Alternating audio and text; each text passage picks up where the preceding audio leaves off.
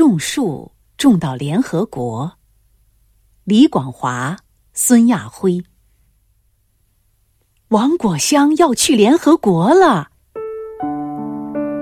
消息在乡下传得特别快。时至年根儿，姐妹们像迎来一件了不起的喜事，有的送去钱，有的送去衣服，有的去家看望。张铁营子村的杜花眼还特意到他家帮忙，收拾东西、洗衣服、做年糕。他们说，平时果香帮助我们太多了，怎么着，这次也要表表心意。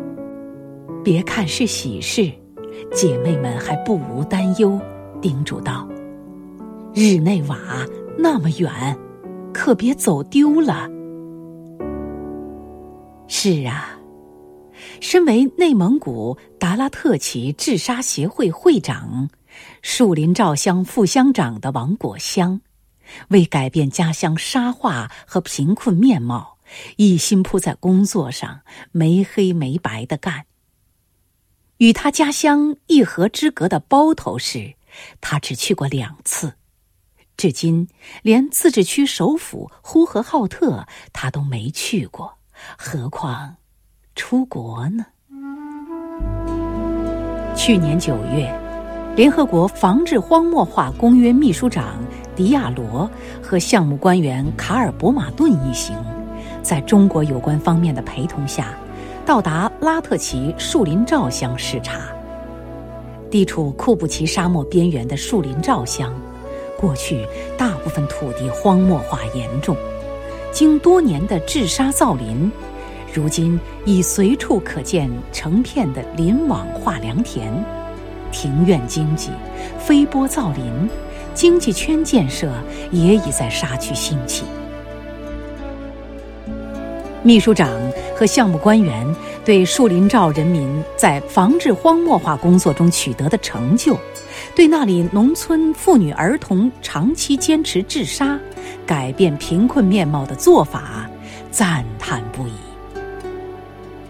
没过一个月，公约秘书处又派来联合国开发计划署电视部防治荒漠化成就拍摄小组，将树林照相治沙造林的经验拍成专题片。计划于今年六月十七日第二个防治荒漠化和干旱世界日期间。在一百四十三个公约签署国播出。今年一月十七日，一纸传真再次飞到树林照。联合国国际防治荒漠化公约第八次政府间谈判会议将于二月五日到十六日在日内瓦举行。会议除各国政府代表外。还邀请二十五个国家的非政府组织代表参加。王果香作为中国唯一一名非政府组织代表，也是我国首次被邀请的非政府组织代表，受到邀请。生活在黄河南岸的树林照人惊诧了：联合国对种树治沙这么感兴趣？万国宫是联合国驻日内瓦机构召开重要会议的场所，典雅别致，富丽堂皇。会议安排四位非政府组织代表发言，王果香被排在第一位，坐在写有 “China” 标牌的位置上。王果香感到特别自豪，他说。我的家乡地处沙丘，长期靠天吃饭，村民生活贫困。前些年，许多村民迁徙他乡，剩下的男人到外面打工，村里多是妇女和儿童。在这种情况下，除了号召妇女们联合起来，团结自救，没有别的路可走。经过十几年的努力。我们在沙地上栽种防风固沙林，开发水浇地，发展果园，改造沙漠，改变了家乡面貌。沙地面积曾占百分之八十的环境状况有了很大改观，森林覆盖率由过去的百分之十二提高到现在的百分之二十一，耕地也由过去的五万亩增加到现在的近十三万亩，粮食单产由原来的二百公斤提高到现在的四百公斤，过去人均纯收入五百元。现在提高到一千八百元，村民们盖起了新房，过去搬走的又陆续搬了回来。王果香的一番话，着实令在座不同国籍和肤色的代表震惊。他们对这位来自基层的女干部和她家乡人民坚持不懈、治沙治穷的精神深表敬佩。